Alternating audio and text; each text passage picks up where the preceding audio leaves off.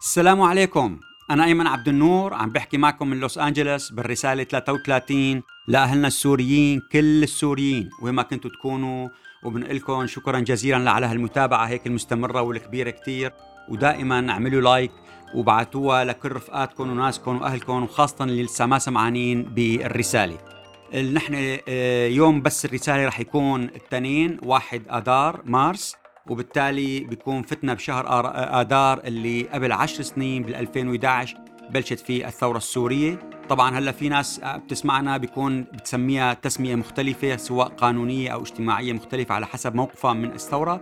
لكن الثورة حدث كبير حصل بال 2011 والجالية السورية عم تحضر عدد من النقاط بهالمناسبة هي.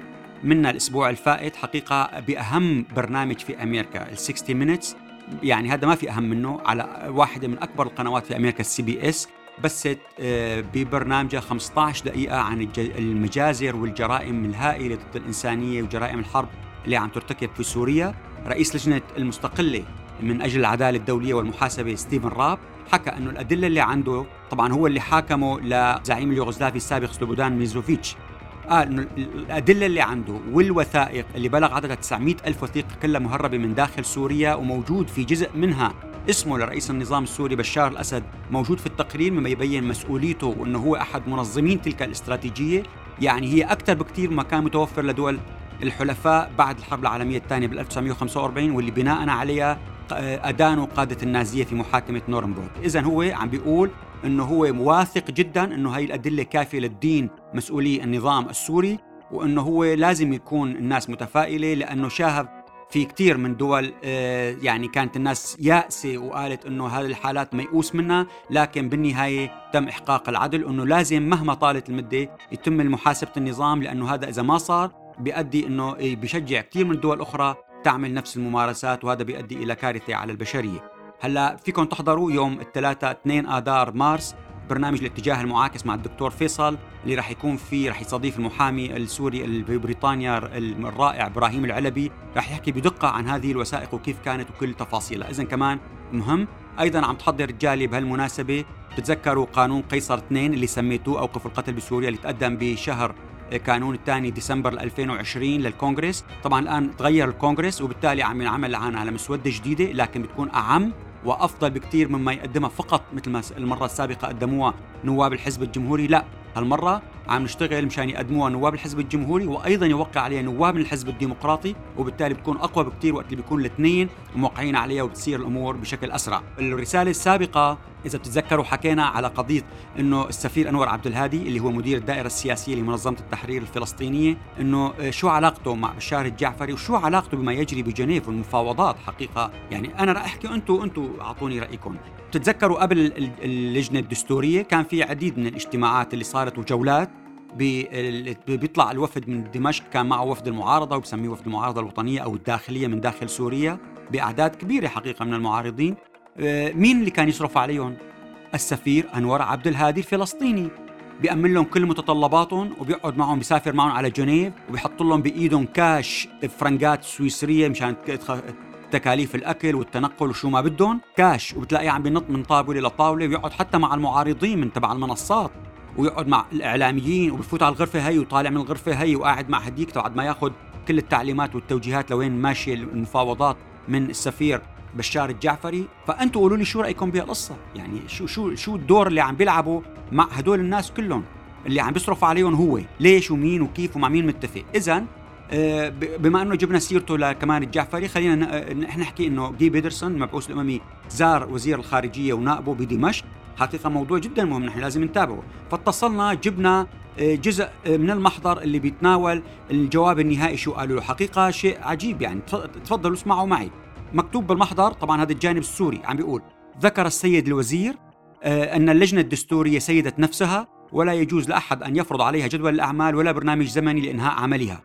أضاف السيد نائب الوزير يعني قصده بشار الجعفري أن الوفد الوطني هون هن بيقصدوا فيه وفد النظام مو الوفد المعارضة لا يمثل الحكومة السورية وهو وفد مستقل لا تملك الحكومة السورية التدخل في قراره. يعني واضح تماما أنه هن بدهم يضلوا يماطلوا ويمطمطوا ولن يكون هناك أي نتيجة ترجى من كل اجتماعات اللجنة الدستورية بناء على هذا الشيء.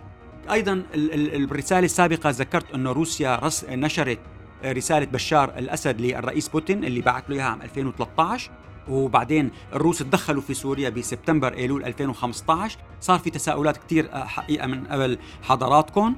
فنحن قلنا هذا الأمر ما فينا نحن نجتهد فيه لأنه هذا أمر مهم إنه ليش تأخرت روسيا سنتين لتدخلت؟ فسألنا الشخص اللي نشر الرسالة وكتب المقال المهم يومي تالي وهو السيد رامي الشاعر المستشار في وزارة الخارجية الروسية. فأجابني التالي قال نعم هذا كلام سليم لكن هذا لا يعني أننا لم نساعد سوريا بطريق مباشر بل قمنا فورا بتقديم كافة المساعدات اللوجستية وإرسال خبراء مختصين بمكافحة الإرهاب وزودنا الجيش السوري بأسلحة متطورة وأنشأنا مركز استطلاعي بيستخدم الأقمار الصناعية لتحديد مواقع الإرهابيين المدرجين على قوائم الإرهاب الدولي. بس هون أكد بالحكي قال لي ليس الثوار المعارضين أو الجيش السوري الحر المدعوم من تركيا أو الأكراد المدعومين امريكيا، يعني عم بيحاول يقول لي إنه هن ما ضد الشعب السوري، هن فقط ضد الإرهابيين الدوليين، لكن حكى ضاف إنه عندما لاح خطر سقوط دمشق وانهيار الدولة السورية بالكامل تدخلنا بشكل مباشر بعد أن تمكنت التنظيمات الإرهابية من محاصرة دمشق باستخدام المدنيين دروعا بشرية إلى جانب حصولهم على دعم واسع من قبل الحاضنة الشعبية في بعض المناطق وهي حقيقة علينا ألا ننكرها، هلأ هو هون عمل ضرب ذكي كيف بده يخرجها أنه هدول عندهم حاضنة شعبية؟ قال أنه السبب بذلك هو النظام نفسه بدمشق اللي ما أخذ خطوات سياسية تجاه الناس وتجاه مطالبها مما ادى لشرخ عميق بينهم وبين النظام وهذا الشيء اللي ادى حتى على التاثير على القدره القتاليه لدى جيش النظام وهذا اللي ادى انه هؤلاء المواطنين في جزء منهم كبير يعني يتوفوا وبيروحوا بالقتال.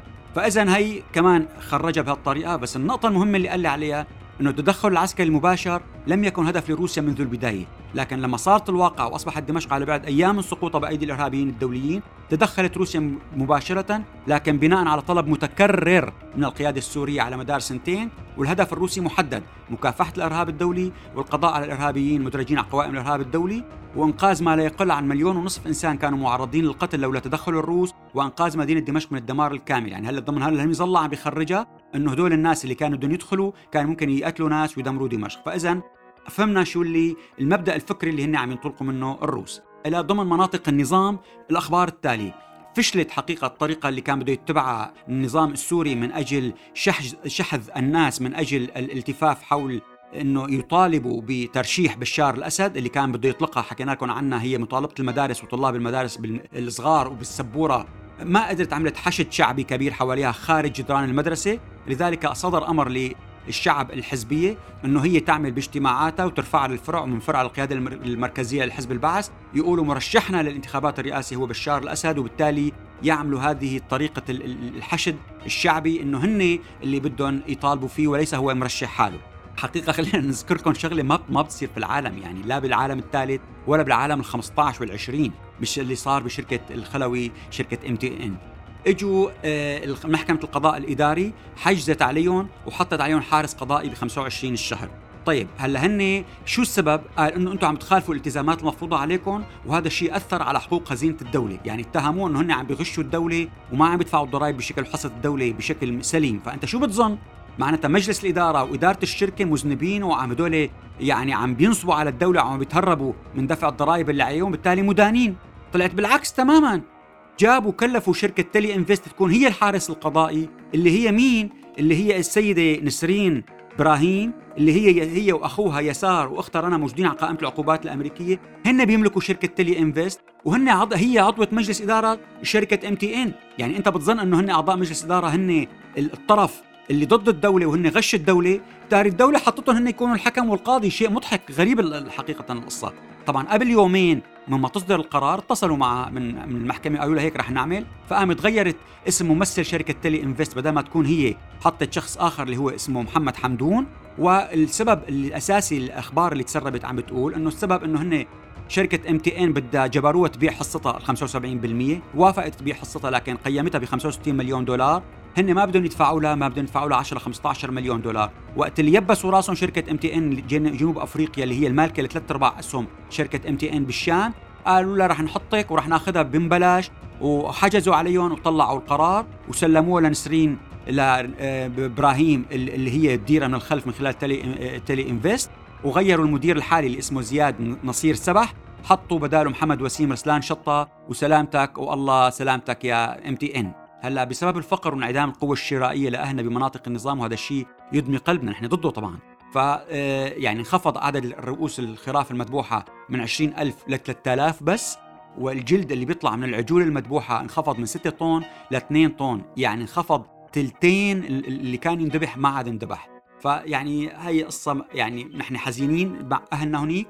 ضمن أراضي المعارضة في آه، حملة لا شرعية للأسد وانتخاباته للأسبوع الرابع مستمرة بنجاح كبير وعم بيحضروا لمحا... ل... وحقيقة صارت عم تترجم بأكثر من عشر لغات وفيها بتلاقي نجاح خاصة بتويتر وأيضا عم بيحضروا ليعملوا مسيرات مليونية في عديد من دول العالم كمان شيء مهم. هلأ صدر كتاب للكاتب الأمريكي جوبي وورك اللي اسمه الخط الأحمر جاب اسم الخط الأحمر من الخط اللي سماه الرئيس باراك أوباما خط أحمر وبعدين ما نفذه. حكى فيه عن كيف العميل أيمن الهبل اللي هو مدير المعهد 3000 بمركز الدراسات والبحوث العلمية كان هو مدير تطوير البرامج الكيميائي في سوريا كيف كان مسميين المخابرات الأمريكية اللي هو عم بيتعامل معها وبيبيعها كل الأسرار الكيميائي والمخابرات الإسرائيلية اللي كان عم بيبيع الأسرار كمان مسميته صالح نجم وبالتالي تم آه، إلقاء القبض عليه بال 2001 وبعدها تم إعدامه.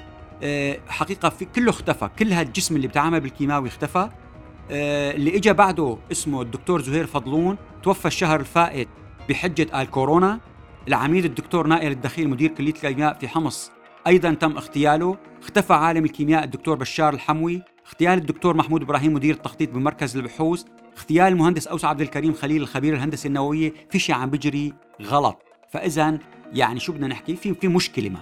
أيضا في المحاكمات اللي عم بتصير في أوروبا أيضا عاملة أخذ وعطى كثير بين الناس. إياد غريب حكم عليه أربع سنين ونص بألمانيا بتهمه التواطؤ بجرائم ضد الإنسانية. العقيد أنور رسلان لسه لحديت شهر تشرين أول أكتوبر الحكم بيطلع. وفي آه، بفرنسا كان في دعوة ضد المتحدث السابق باسم الجيش الحر بالمنطقة الوسطى الرائد سامي الكردي اللي هو من الرستن والشق 2012 أسقطت المحكمة القضاء القضية عليه وقالت أنه غير صحيحة وتم إسقاطها.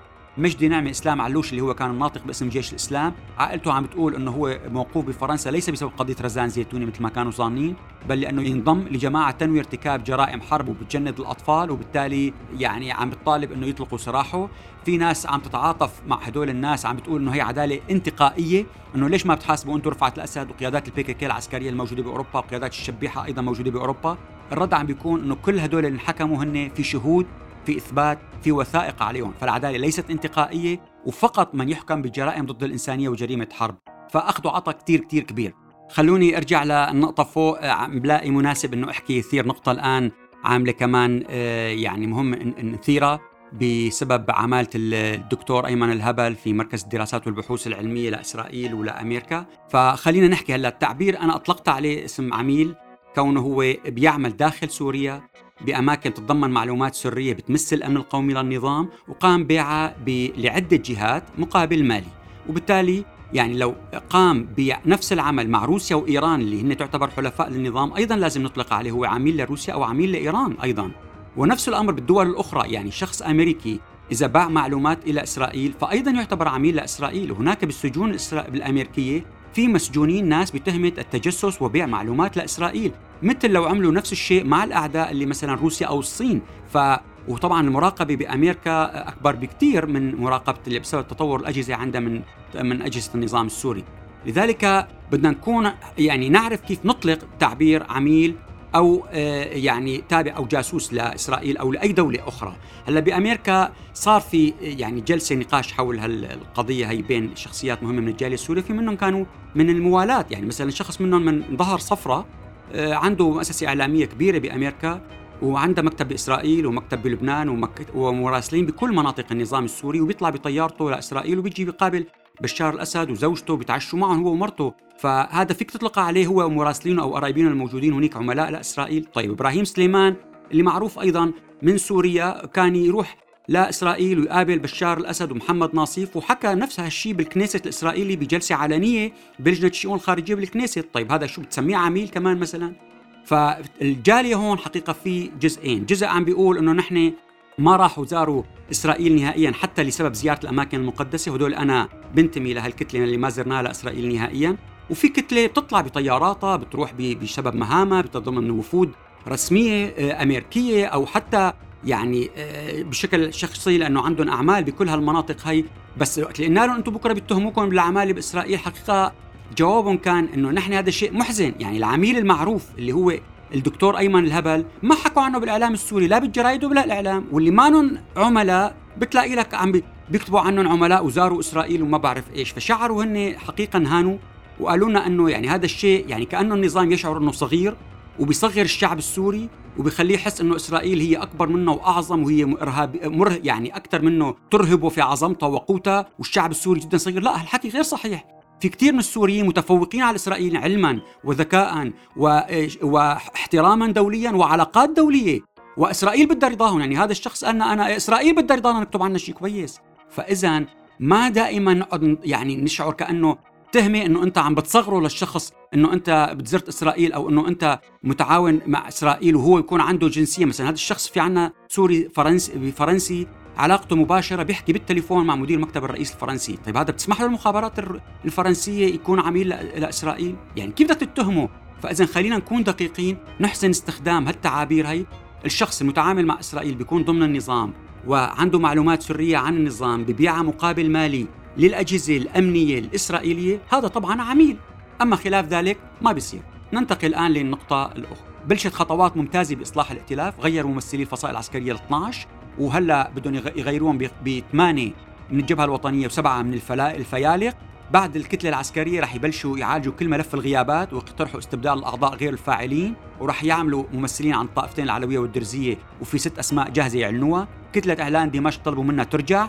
وأيضا المستقلين والمجالس المحلية والحراك الثوري اللي هن ما موجودين على الأرض أيضا راح يتم تغييرهم وبالتالي في حركة نتمنى أن تستمر وتكون بشكل كويس. المحامي زيد العظم كشف حقيقة عن رسالة وجهتها آه، آه، من أوروبا لبشار الأسد رئيس النظام السوري وبعثتها مع ولي العهد البرتغالي السيد دوارتي دو براغانزا التقى مع رئيس النظام السوري في دمشق 8 تموز يوليو 2011 ممثلا لفرنسا وبريطانيا وإيطاليا وطلبوا منه في المبادرة للحل السماح للمتظاهرين السلميين بالتظاهر وعدم التعرض لهذا الحق. حل الحكومة الحالية تشكيل حكومة تكنوقراط آه، يطلبوا تغيير الدستور السوري ويقصروا ولاية رئاسة الجمهورية من سبعة إلى خمسة وحصرها بولايتين. والرئيس الفرنسي قال أنه هن مستعدين يقبلوا هي الحكومة الجديدة في الإليزي بفرنسا. ويطلبوا أنه يصير في تعاون بين النظام وبين الجمهور اللي قايم في التظاهرات داخل سوريا وبيكون بشكل أفضل وبتدعمهم أوروبا بهذا الشكل، رفض آه، محمد ناصيف ورفض حسام سكر اللي كانوا عم يستقبلوه في المطار، ورفض بشار الأسد رئيس النظام هذه المبادرة. هي فقط للتاريخ لحتى نذكرها، أيضا ننتقل للناجحين حسين أحمد اللي هو من حلب وصل لأمريكا بداية 2014 ما بيعرف إنجليزي.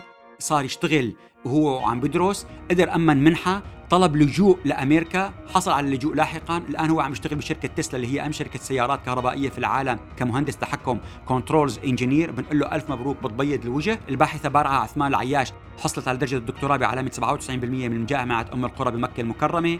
منذ أسابيع حقيقة بدعت ماريا ظريف اللي هي الكاتبة والمخرجة الرسامة بنت حلب اللي عملت مسلسل آه، يعني آه، مسلسل رسومات animation اسمه مسلسل دنيا عن بيحكي عن بنت حلبية عمرها ست سنين عم تحكي مع جدها اللي هو جدو اسمه درويش ولابس طربوشه ومع ستها اللي هي تيتا مون مونة يعني من المونة من الأكل المحجبة وبتحكي فيها عن ظروف اللجوء السوري في كندا. حقيقة ولاقى نجاح جدا كبير وحكى عنه الإعلام وبتبيض الوجه يا ماريا برافو عليكي وشكرا جزيلا لكم جميعا وبنشوفكم بالرسالة الجاية إن شاء الله.